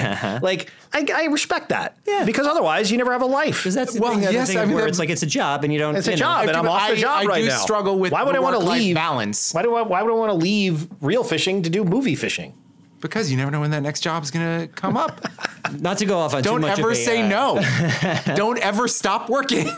At that point, though, Lee Marvin was already pretty Yes. secure. Last bit of alternative casting for the role of Hooper. I think I know this one. John Voight was mentioned. That's Timothy a- Bottoms. Joel Gray. Okay. That I can't see. Why not? Joel Gray? do anything. Joel Gray. I don't get. I don't get Joel Gray as Hooper. All right. I guess they were thinking like bespectacled intelligentsia or something. right. Yeah. Is that what it was? That makes that makes Get me a pair of glasses that can deliver lines. I want headshots from every, actor in Hollywood who plays every wears eyeglass glasses. wearer. They got black eyes, doll's eyes. And if- if Dreyfus- Copyright Roy Scheider. Copyright Roy. Well, you know, Cabaret was a big hit. Didn't they try and get Jeff Bridges too? Yeah, man. Well, you want to go fishing, man? Cool with me. Fullcast and Crew is brought to you by Out of Jack's Mind, a new comedy short video series from Jack Plotnick, co writer and director of the Sony Pictures feature film Space Station 76, and current recurring guest on Grace and Frankie and Z Nation. Out of Jack's Mind. Like and follow at Chuckler Comedy on Facebook or Chuckler.com. Chuckler, original comedy delivered daily. Let's move on just briefly to talk about the score. Can you name another movie score where two notes is all you need? I don't think there is one. No. I mean, I mean, the closest the, the closest is probably another John Williams score. Well, I was going to say like Those- I Halloween, was gonna say like all Halloween. of those John Carpenter. Just, but that's also because they're synth and like they're so stripped down. This is something else, and this well, is could you tell Star Wars from the opening crescendo before the theme? No. I think I could if it was. You know what I the- mean? Wah, ba-da, that I would get it from that. That's that's all I would need of Star Wars. Wait, you're talking Which about one? the which part again? That- right at the beginning, the, where the Say it again. Dun, after the long dun, time ago dun, galaxy. dun, dun. yeah, but it's versus that. Bah, but, there's like a build up to it. The fanfare. Yeah. The bah, but that's one note. That's what I'm saying. Couldn't you tell that was the Star Wars theme from that one note, yeah. maybe? Oh, I think we're we're agreeing. We're, with each we're other. agreeing. Okay, on it. yeah, yeah, for sure. We're agreeing just in different The languages. sting is pretty succinct. Ba-da, ba-da, ba, ba-da, ba-da, Oh, the- yeah. ba-da, ba-da, ba-da, ba. But even that, you need to go through three to four notes. I mean, if you just hear dun, dun, everyone in the world knows what that means. Two notes. Or at the very least, they know it's. and that's another thing. Like when they talk about it, Spielberg says, you know, he went over to John Williams' house and John Williams is playing him that theme, just those notes. And Spielberg's like, that's funny. Yeah. What, okay. So what, what do you, Yeah, what did give you, me what that. did you write? Like I'm paying you money. I could do two notes myself on a freaking piano. yeah. No, no, no, Steven, it's going to play. You know, Frank, you mentioned seeing the movie so many times and appreciating it. This time I was full Robert Shaw. Just like I got so enraptured and went down the Robert Shaw wormhole. But then I also really listened to Williams' score outside the famous theme. Yeah. Oh, it's great. His incidental music is really good and doesn't get a lot of credit. Like I, I- I don't know if this is my own sort of bad thought or opinion, or if this is what conventional wisdom is. I feel like even though the guy has created probably the most iconic film themes of all time, he gets regarded as kind of a hack somehow, or like not. That can't be. Is that right? I don't know. Like not. He doesn't get. He doesn't get credibility per se outside like he can create a popular theme. Like he doesn't have the gravitas of a Hans Zimmer, even though that's probably bullshit since 15 other guys write the music that Hans Zimmer puts his name on, but we'll get in that's a topic for another day. But you know what I mean? Like You're Hans going Zimmer is down, regarded as a Zimmer. genius, like a musical genius. And he writes important music. I don't think John Williams is considered to write important music. He's considered to write populist themes. Mm-hmm. But watching this movie and listening to the incidental music in places is really impressive. and where they're pulling out that s- same shot through the window and, and the teeth. That's sort of like boop, boop, boop, boop. It's like Yes. Mm-hmm. it's good seafaring music. Seafaring Yes. music. Yeah. Yep. No, I mean, God, John Williams is in a category unto himself. I mean, Yes. there's not even anybody in second place uh, as far as themes go. I think that's the thing. I think of him as Mm-hmm. a guy who writes unforgettable themes, of which this is one. The combination of the music and the camera, the absence of the shark. And we didn't really talk about all the things that were going wrong, but famously, Right. a guy made, I think, three or five sharks. One faces right, one faces left, and those were both hollow on the back. There was another one, and none of them ever really worked. And they had to improvise. They were budgeted to shoot 55 days in Martha's Vineyard. they shot 157 days total. That's wild. The budget was originally $4 million, which is a hell of a lot of money in 1975, and it swelled to $14 million. Credit to Zanuck and Brown for sticking with it. one thing that no one says for almost anybody else, this plug is getting pulled. Yeah. I mean, it has to be that Sid Sheinberg was in such a position of authority and power at Universal. Spielberg was his boy, and he must have protected him from Yeah. that. Any of us sitting here getting these reports, you would simply pull the plug, stop down, and figure it out. The Yeah. shark's not playing. Well, Hold up. Let's not spend money every day. Let's figure this out. But you can't get the actors back. So you talk yourself into just, we'll figure it out as we go. So they were supposed to be on Martha's Vineyard from May 1st to June 30th. They actually left in September. Well, $14 million in 1975 is probably got to be a 40 or $50 million dollar movie Yeah. today, which they didn't make them in those days that way. Yeah. But I guess in the dailies, they saw that they were getting it. It's so hard to say because, like you're saying, you have to see this movie to understand this whole genre of movie in a way. Like Mm-hmm. it didn't exist before. So I guess to give credit, as you said, maybe to Brown and Zanuck, that they were able to see that they were getting something that was going to be incredible. Well, look, and not to uh, switch seats as far as cynicism goes, you know, one of the things about this movie and about the book, they had a huge marketing campaign that they were rolling out. They had uh, bought the rights of the book, you know, before it was actually published. They saw the future of marketing intellectual property. You Yeah. know, like that Yeah. might that might have been part of it. Of course, they must have. You mean like had- with the release? like, that the release theaters? of the book, and they like this is going to be a big thing because here is a popular book that we can capitalize on. We're selling these T-shirts, stuff that is common today, and this they planned on a 450 screen rollout. You know, they had all of these plans. Like you said, they must have had some inkling that things were working well enough, but they also had the thing of like, you know, we're banking a lot on this, so they were probably watching it very closely. They had balls. Yeah, They had rolled the balls. fucking Absolutely. dice. This is why I think you got to give Sid Sheinberg more credit than someone like Terry Gilliam will give him. Think about being Sid Sheinberg in this situation with this director, with this movie. Your budget is swelling from $4 million to $14 million, 55 days to 157 days. Then to still say, we're going to go 440 theaters, we're going to do all these things that have never been done before t shirts, shark dolls, the whole nine yards. It's impressive. I mean, it's I don't think they do it like that anymore. I don't think anyone other than Zanuck and Brown and Scheinberg probably thought that was going to pay off. It must have been nice that it, it made itself apparent that it would pretty much right away. Right? There was no like part where guess. it was it was floundering and then No. and it, it just like You mean people- after the people- release? Once it, the, After like, release, the but they day it never came saw out, it. it was Yeah. good. Did you read the thing about how the original idea to introduce the character of Quint was to have him in a local movie theater watching Moby Dick, starring Gregory on Peck? the nose. Yeah, it was probably that Dick Richards idea. no, this was Spielberg's idea. Dick Richards. Everything with the friggin' whale. there was Uh, also- yeah, but Gregory Peck would not release the rights. I guess to the he movie. owned, he had the rights to the movie. That is it. Wow. Talk about an early good actor deal. How did he do that in 1956? Was it because he didn't like the way he was in it? He said he didn't like his performance in Moby Dick, and he Yeah, that's didn't what- want to that's see what the I- film again. Yeah, oh, that's- so he that's what probably I meant. so he Yeah. bought it probably He after bought it. Oh, having a maybe, certain amount maybe. of success. out of insecurity. That's fine. Oh, that's great. God. I wasn't there also another You thing that actors. was cut. Shaw, he's in a music shop and there's a kid playing like the clarinet and Shaw's like up in his face. I didn't read that. bah, like doing the Really? scales with him. Yeah, that's I think that's Wait, that they definitely on shot, YouTube. or that is yeah, it- it's on. you- I've seen it before. Really? Yeah, yeah, yeah. Uh, Come on. Ah. Wait, are you sure they that was like for I- the film or that was just Robert Yeah, Shaw? no, he's got the hat on. the way. He's- yeah, yeah, he was he's- on the way to set. Robert's. Are you fathering a sure you've child. seen this, Frank? I, I I'm have just- a very vivid. Uh, he's right. Yeah. Jaws deleted scene. I can't believe this is real. Hello, Mr. Quint. How are you, Katie? Looking well. Thank you. Four spools of piano wire number 12. Sure. What do those fish do? Eat that stuff? Well, they choke on it.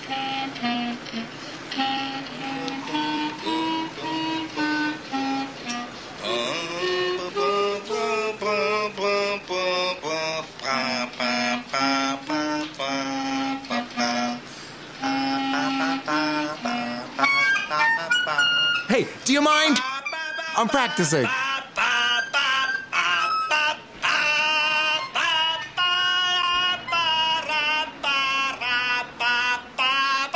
Okay, you can see why they cut it. I mean, it doesn't Yeah. play, and Well, that's are you obviously kidding? It plays well. It's just like, that's I the- just- we I- already I liked it a know. bunch. we already know Quint is an asshole. Like, That's there's the- no. Well, I don't know when that was supposed to.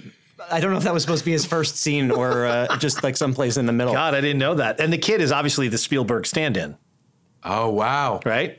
Oh my gosh! the daddy Nebuchadnezzar kid issues. forced Yeah. to practice his clarinet. it's so weird to see a deleted scene from a classic movie like that. It always freaks me out, and I Yeah. kind of wish I hadn't seen that, Frank. I'm sorry. Listen, I'll go. Now I know I'll that see it myself. exists. Yeah, no- you know what I mean. Uh, now the movie is imperfect. I'm, I'm not going to ever Google again Jaws deleted scenes. Throw out that computer. I don't What- want to know it's anymore. I'm Never throwing brought out you the window. happiness. Okay, I'm just trying to look through my notes here. Do we have anything else that we want to cover on Jaws, Frank? Nothing huge. I, I did read a fun fact. Well, we specialize in fun facts. Capital Fs. After uh, the movie came out, like years later, I don't remember where I read this. The woman who played Alex Kittner's mom, who's Yes. Brody, she goes into a restaurant and there's a, a sandwich on the menu called the Alex Kittner sandwich. the guy who owns the restaurant is the kid that played Alex Kittner. That's right. And they hadn't seen each other in like that's right. 30 years or something. Oh, wow. Yeah. Yeah. She said, she told someone in the restaurant, why is this called to Alex Kittner? And they brought the actor out. Yeah. And he had a sandwich shop or something. I don't know if it was on the island or somewhere. I don't remember where it was. That's, but- that's gotta be. I always, whenever there's a movie like this that's iconic, but some of the people that played those parts are not. I, that guy's just walking around someplace. I was thinking like the kid who played Danny in The Shining. Yeah. just going about his day, and then some somebody at the grocery store is like, "Is that?" And he's like, Yeah. "Fucking damn it, yeah." yeah. Talk about being tough on the dating scene. Or For a or certain it's kind- good. You for could a be like, certain kind of mate, though. I mean, for a special kind of lady. Yeah. I don't know if that that might be a boon if you're like It's probably a you You're boon. like, oh, I, when I was a kid, I, I think got- anything I is was a the boon. Kid that Any, died no, in- any, no, any notoriety Jaws. is good. Um, all right, should we move on to headlines? Yes. It's Monday night time for headlines. Oh, look at Frank's, Frank's That's doing what it his is. own headlines theme. Matt, we're rolling with you. Don't worry, we're not throwing you over. That was Jay Leno. He came in and said it into the That's right. microphone. It sounded just like him. That was Jay Leno. um, my first story is about chickenpox. Oh no. The Kentucky teen banned from a school for not getting vaccinated. He's an anti-vaxxer. Oh, no. He sued his school over being banned. He now has contracted chickenpox. Hubris. Right? Is that hubris? Yes, I think I, that's never, sure. I've that's, never that's really hubris. been clear on what hubris is. He started showing symptoms last week. Uh, they have no regrets, however, about their decision to not be vaccinated. Well, you got This is, like, to this is nature's vaccine. you got to double down at that. I didn't point. If actually you're- know this. I don't know Sure. if you knew this. Some ultra conservative Catholics oppose chickenpox vaccinations because it was developed in the 1960s from cell lines of two aborted fetuses. Okay, here's a vaccine which can help millions of people not get a terrible disease, but we shouldn't do that Yeah.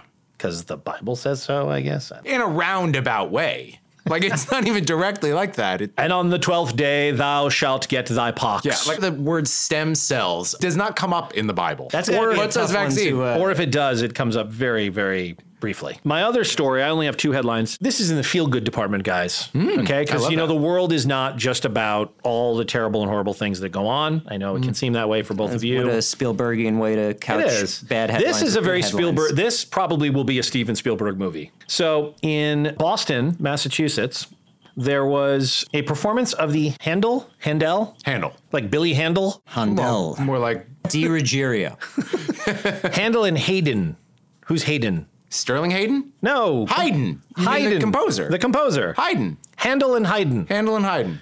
They had a like great a Jerry vaudeville Lewis act. Handel and Haydn? Handel Oh, and see, Haydn. now you don't know. Haydn. Well, the Handel and Haydn Society Orchestra was concluding a concert, and on the final movement, this occurred.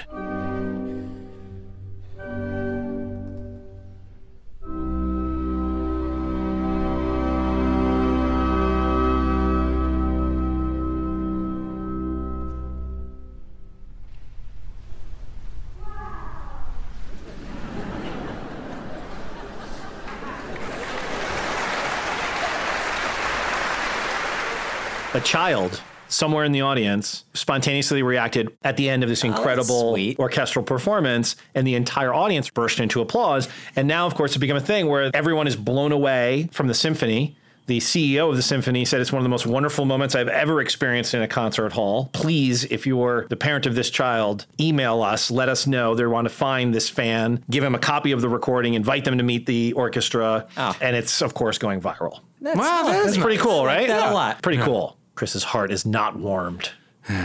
The kid ruined the country for everybody. Chris would be the guy turning around in his seat. Like, Excuse me. excuse You me. mind? There is a descendo that I am waiting to resolve. There was a guy when I went years ago to see The Lion King on Broadway who shushed my little sister when she was reacting to something. A, gro- Bro, we're a at the grown Lion man. King. You're yeah. a grown man. Yeah. Uh, rants and raves? Yeah. Do you have any? Which what is this part again? I might have I might have I might have zoned out for this part when I was because Ow. I, Ouch. I was Have working zoned from out home for this listening part. to you guys. Working from home. I thought you worked at a fencing studio. Yeah, I you got- can't be I at a fencing logged studio. in. Story's falling apart. Are you Gliding like my one of those emails. Japanese guys who pretends to go to work for 40 years? Yes. That's exactly. if a rant and rave is just me ranting and raving about something, in the Clue episode, you were talking, uh, you got onto Carrie Fisher somehow, Yes. and you started rattling through her uh, credits, Yes. and you I was I was you were dissing trying her to a prove little bit. that she isn't in, in, in any more good movies than Star Wars, and you left out the Blues Brothers and the Burbs. Well, first of all, I didn't say she wasn't in any more good movies. What I said was Carrie Fisher is most famous for an iconic performance early in her career as Oh, yes, of Princess course. Leia. And what I said was, although she's very good in several movies other than that, in most of those movies, she's just playing herself or she's playing her persona that the public came to know. I think we specifically mentioned her being good in When Harry Met Sally, yeah. Blues Brothers. no, no, I, that's the thing. I was, I was listening, and I we didn't, didn't hear. say- I didn't well, hear I said Blues that. Chris Brothers. cut it out. Did I you- cut out Blues Did you Brothers. say Burbs? Sure. The Burbs? The Burbs. That's not a good movie. What? No. That's what Frank gets exercised about. Now, now I have an actual rant. Yeah, the good. Burbs is so good. The Is it Burbs. really? I love The Burbs. That's one of my favorite movies. That's sweet. Yeah. That's it. That's Tom the- Hanks. That's all right. Tom Hanks, Bruce Dern. Corey Feldman, Joe Dante made it. Is That's Corey a- Feldman supposed to convince me that no, it's I'm good? just I'm just fit for completion's sake. Henry Gibson, that's a great uh, heavy. I like Henry Gibson. I like John Michael Also in the Higgins. Blues I like Michael Brothers, McKean. actually, yeah. I like Jennifer Coolidge, Bob Balaban. This is not The Burbs. The Burbs. TV movie. They made 2002. Oh, you no good. Okay, I mean, listen, if you love it, that's great, Frank. I mean, love what you love, man. Good. That's, I'm That's- just, no, I'm that's just not reading the off one the I was IMDb. talking about. Burbs with Tom Hanks, right? Yeah, yeah. The Burbs is good. Corey, poor Corey Feldman. Brother Theodore's in it. Yeah. Okay, now I'm interested. Brother you go. Theodore also in Last Unicorn. Last Unicorn. Big Letterman fan. Am I? Thus liking actor named of who we just said. Yeah, see, I have to. I, have to might be smooth having a that- stroke. That's the thing about editing. I have to smooth out that syntax. It'll Good be Lord. crystal clear. Okay, I don't have. I have some rants. I have some rants, but they're just stupid. So if, if you have any better ones, Chris, Well, the only rave that I had was uh, I went to a museum.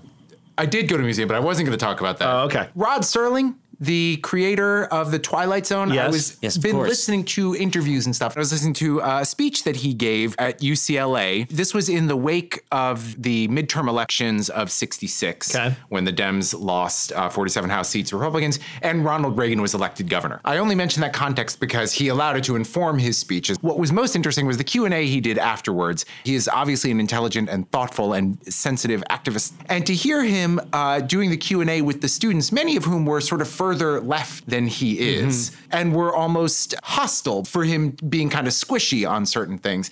What was great was his ability to say, "I don't know." Right. And to stake out his point of view, but also be able to say, like, you guys, the younger generation, you know better. You're on the front line. You were doing so much. And, and also today, at a, at a time where the Democratic Party is somewhat fractured between its wings, uh, was very interesting. He's just a great guy. I love him in general, but hearing that speech was, I thought, very I, I heard a part of that too, and it's great when he says, uh, "You students are going to enter another space and time, another dimension," and then they ended up, and they were the only students alive on the whole planet, and they had the whole. his glasses. How many cigarettes did he smoke throughout Yeah. this? Oh, he probably smoked I'm a guessing lot. at least two packs. I went down a little rabbit hole of watching classic Twilight Zones, and man, there's such great tight spots of writing. Like they're half hours. There's a Like, you think of them as an hour long show. It's not. there was an episode uh, early on that Murray Hamilton was in. He played the Angel of Death. That's right. All right. Well, that will move us on to this week in TV Guide. Hmm, What's on TV? Frank, this Yes. week you're our Okay. victim. We've given you a stack of TV guides to choose from. All right. Did you base your choice on cover? Yeah, John Ritter. I saw John Ritter. I was in. Uh, Okay. What love year that are we guy. talking? 87, December. Okay. It's Thursday. You're home from school. What are you going to watch? My first selection. Somebody else. I didn't do this one. Somebody else circled the Money Pit, which is uh, is another another Joe Dante film. So isn't that Uh, pretty much just the Burbs? Is that Joe Dante? No, it's Tom Hanks though. It's and it's a similar period of his career where he was doing these suburban comedies. But That's it- a generous way to put them. Okay. It's- well, one's literally called the Burbs. oh, you mean comedies? Okay. I started at two uh, because that's when you told me to start. And of the things, Feel free to get to the shows, Frank, at any time. Well, the first thing uh, in the two to two thirty block, I picked Green Acres because I've got fond memories of Green Acres. Green Acres is the place for me. John Williams score. Now at two thirty. Well, wait. Well, you, you got to give us some plot lines. Yeah. what's- There's nothing here. It just says Green Acres comedy. I don't. Did we go over with Frank how this segment works? I thought you just want me to, to program whatever it is I'm doing once I get home from Right, school. I and turn off assumed, television. I Yeah. assumed because you had listened to at least one Yeah, representative no, I, recent and episode, there's- there you would are have heard that things- we talk funny plot lines. Well, but this one doesn't have one of those. Oh, okay. Yeah. I'm sorry. I'll there's let you go. nothing, There's Maybe at nothing listed three there. o'clock. Maybe at Let's- three o'clock. There's I say- maybe let's I let him took go this. on. I didn't. I didn't really program this with. Uh, He's like, "Then I went to concern get a glass of To milk. that, yeah. Then that- I would pee I from factored in all 2:34. of my food and, uh, and biological breaks. All right. What else did you get, Frank? What else were you watching? Green Acres ends at two thirty. Uh, Airplane Two comes on, Wow. which I think At two thirty in the afternoon. two thirty in the afternoon on Airplane two. Airplane Two, the sequel. Which Ouch. Oh, under- he's gonna say it's better than the I'm gonna first? say no. I'm gonna say it's Oh my God. underrated. Oh, I was gonna. I and I thought you think were a going- large part of its bad rap is just because it is compared to Airplane One, which is Perfect. flawless. Airplane Two. has its good bits. It does There's, there's have some its good stuff. bits. In their defense, they did call it Airplane 2, the, sequel. sequel. Yeah. So I, I, I, a winking nod. The important thing to know is my favorite guy, Steven Stucker. Yes. And as long He's- as he's in it, I he- am there. He is in it. He plays a court Oh. stenographer. That's this guy, Chris. Yeah. Oh, this yes. guy. When he pulls the cord out and waggles it around and looks at the, I- it is. he has a That's- kind of tragic story, and I think it would be a really good documentary subject. Genius. What's remarkable about him is in that movie, everybody else is playing it stone straight, and that's what the comedy is. And he just shows up and is He's- funny on top of So off his rocker. everything. And he just it's, it's bananas. Anyway. Oh, my- Okay, so Airplane Two starts at two thirty, And you're going the whole way with Airplane 2. You're staying there Well, so 90 here's minutes. The, no, here's the thing. It's 85 minutes. It starts at 2:30. It's going to end at uh, three. Okay. Uh, what is it going to be? 55. And so uh, Just in time commercial for four breaks. o'clock. Okay. Uh, there's an episode of Scooby Doo I can flip through that starts at three. So I'm going to do that. Plot line?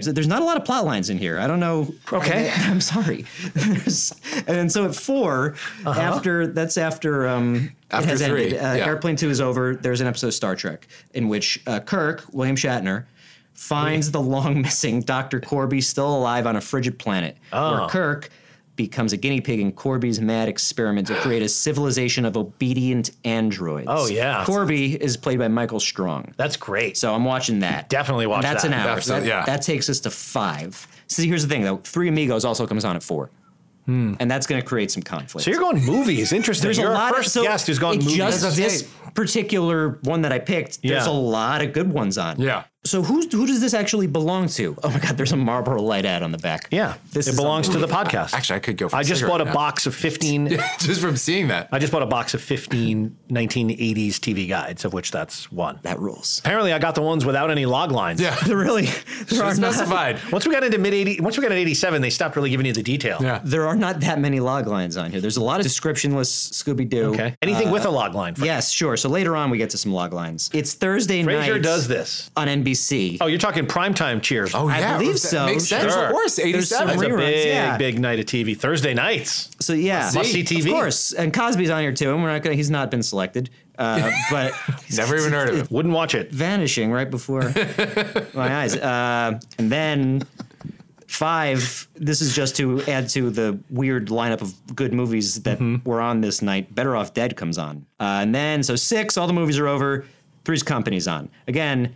No log line. I'm so sorry, but here I'll read this log line for the facts of life that comes before it. Okay. Uh, Mrs. Garrett and the girls are interviewed by an alumna for a book on Eastland women. That's the whole story. That's the whole log line. And then they, they say that Charlotte Ray plays Mrs. Carroll. Oh, you know what? I bet some I stuff do, came like out. it. They would, I do love how they would remind you, Yeah. like, Mrs. Garrett, still Charlotte Ray. I'm trying to remember if Charlotte Ray was also an alumnus of the school, and maybe some risque secrets came out in her retelling. If that's part of the plot line, the alumna is played by Judith Casmore, as it says here. I don't know who that is. Any sitcom or show, like, I never quite got the concept. Like, I thought they just all lived together in the same house. I didn't realize it was like a school. Like, I didn't see yeah, anybody in yeah, yeah. class or anything like that. You thought they lived together in the same house? Yeah, I don't know. I mean, they did, but it was, there was more to it than that. It was, Yeah, it was yeah. because it was they didn't just. I wasn't. Yeah, Weren't I didn't roommates. Get that? Yeah, yeah, yeah. I, I Wow. missed that part. So you missed the whole intro section that clearly delineates that it's mean, taking place in a boarding It's, school. it's a, one old woman splitting rent with four. yeah, what kind of weird thing teenage did you, girls. you think it was a It's Just that they coven? take the good, they take the bad, they take about the, the, the facts of life. And like, Yeah. what? It, there's no mention of school in that. Facts, facts, Wow. are, facts. Oh, I you suppose- learn I mean, I- facts. I, guess it's a You little take the subtle for good, me. you take the bad, you take them both, and, there, you have, have- the facts, the facts of life. Yeah, That's yeah, where yeah. you learn Mm-hmm. that school. you gotta learn them I somewhere. learned it on the streets. The mean streets mean- of the mean wherever streets of Chris Richmond, is New from. Jersey. New Jersey. It's so funny.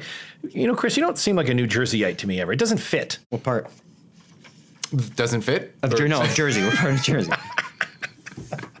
from Bergen County, from the suburbs of the city. Okay. All right, I'm getting slap happy.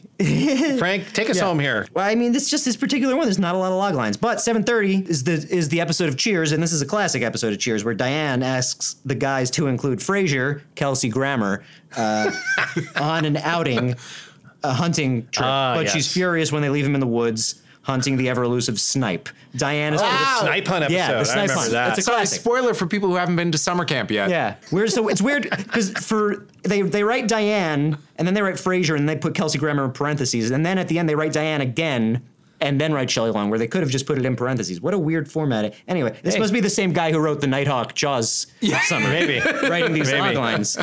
Look, I think in 1987, getting a job writing TV guide log lines, right, which That- probably this- be a that's pretty a sweet foothold job. in the man. uh, entertainment. ind- Yeah, That's the job that I would have if I was You- alive. that would have been a good That's- job for you. And I would have been the best. That Cheers will take us from 7.30 to 8. Uh, at 8, there's two movies to choose from. One is called Passage to Marseille. Marseille. Marseille? Marseille. Marseille. Marseille. 19 Even I know that. 1944. A top cast highlights this wartime tale of Devil's Island escapees endeavoring Oh, to fight Papa- for Papillon. Um, free France. It's I'm- uh, it's Humphrey Bogart Hmm. and Michelle Morgan. Uh, and then that's a maybe. At the Famed same Frenchman, time, Humphrey Bogart.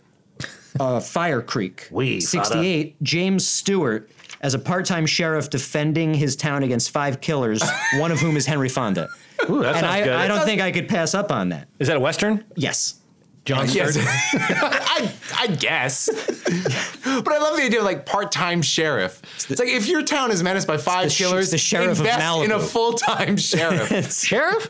Well, let me get off my Marion hat and put on my sheriff That's the hat. thing. They probably just show up without any warning. And then, they're- and then it's like, oh, this town's only got one sheriff. Th- Let's all that's five it. of us go. They, and they probably cased the town and waited for his day off. Waited till after lunch when we he goes keep to his getting other our asses kicked in these five sheriff towns. Yeah. We should go find one where uh, With a- it's with just, one just part-time one guy sheriff. with a sunny disposition. Part-time sheriff's a good uh, like noir comic book title. Yeah. I like that a lot. And then at nine, we got another Cheers. And since this is December, this is a Christmas episode of Cheers. Gangs cheerless on Christmas Eve. Sam, Ted Danson, desperately searches for a last minute gift for Rebecca Kirstie Alley, who's making everyone work late while Norm's Santa buddies gather to get trashed. Can't believe they wrote get trashed in a, in a Isn't that publication. the whole point of Norman? His buddy. Yes, no, I know, but what a, what a, yeah, who's coming that's- down on him for that? That's not a journalistic way to No, I- write that. there's That's a, like a just a good- weird to like indulge in some colloquialism Chris- to put Christmas into a per- cheer. into a publication, and then Again, you're getting close to the end of the issue because I'm sure the person getting did the long very lines from tired. the beginning. They're getting tired. They're like, Listen, that's the thing about writing for TV Guide, man. Just when you finish, there's a whole nother week to come. Oh my and gosh. daytime Yeah. and primetime guys. this is the job that Camus should have done. This and is a very um, this is existentialist. So weird. After crediting Ted Danson and Kirstie Alley parenthetically,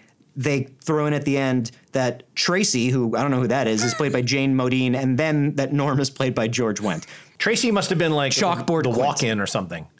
Hey, uh, Yeah, yeah, she's that's probably, probably- like yeah. alone in the city. Whoever- yeah, it right? was- and they they take her in. That yeah, that sounds about right. and she probably leads them in a Christmas carol at the end with all the drunks. Well, guys, I think we've covered all the bases. Well, thank you, Frank. We have a special way of closing, Frank. I didn't get to do my math homework. eh, all these things I was watching. Ah, on you can the- do that. you can you can do that at dining Let's commons. do it in morning. study hall. Jaws will probably never be matched in its far reaching reverberations, creating Steven Spielberg and the summer blockbuster, redefining suspense and the kinds of stories we tell, and birthing, fully formed, what has become today the standard practice of marketing as midwife. Synergistic, even if that word sounds dated, multi headed, coordinated birthing of a global cultural phenomenon from the sperm and egg of an idea and an audience. Makes you wonder how long it was after the manuscript of Peter Benchley's book was plopped down on an editor's desk that someone looked to Hollywood and thought, I think this is the beginning of a beautiful friendship.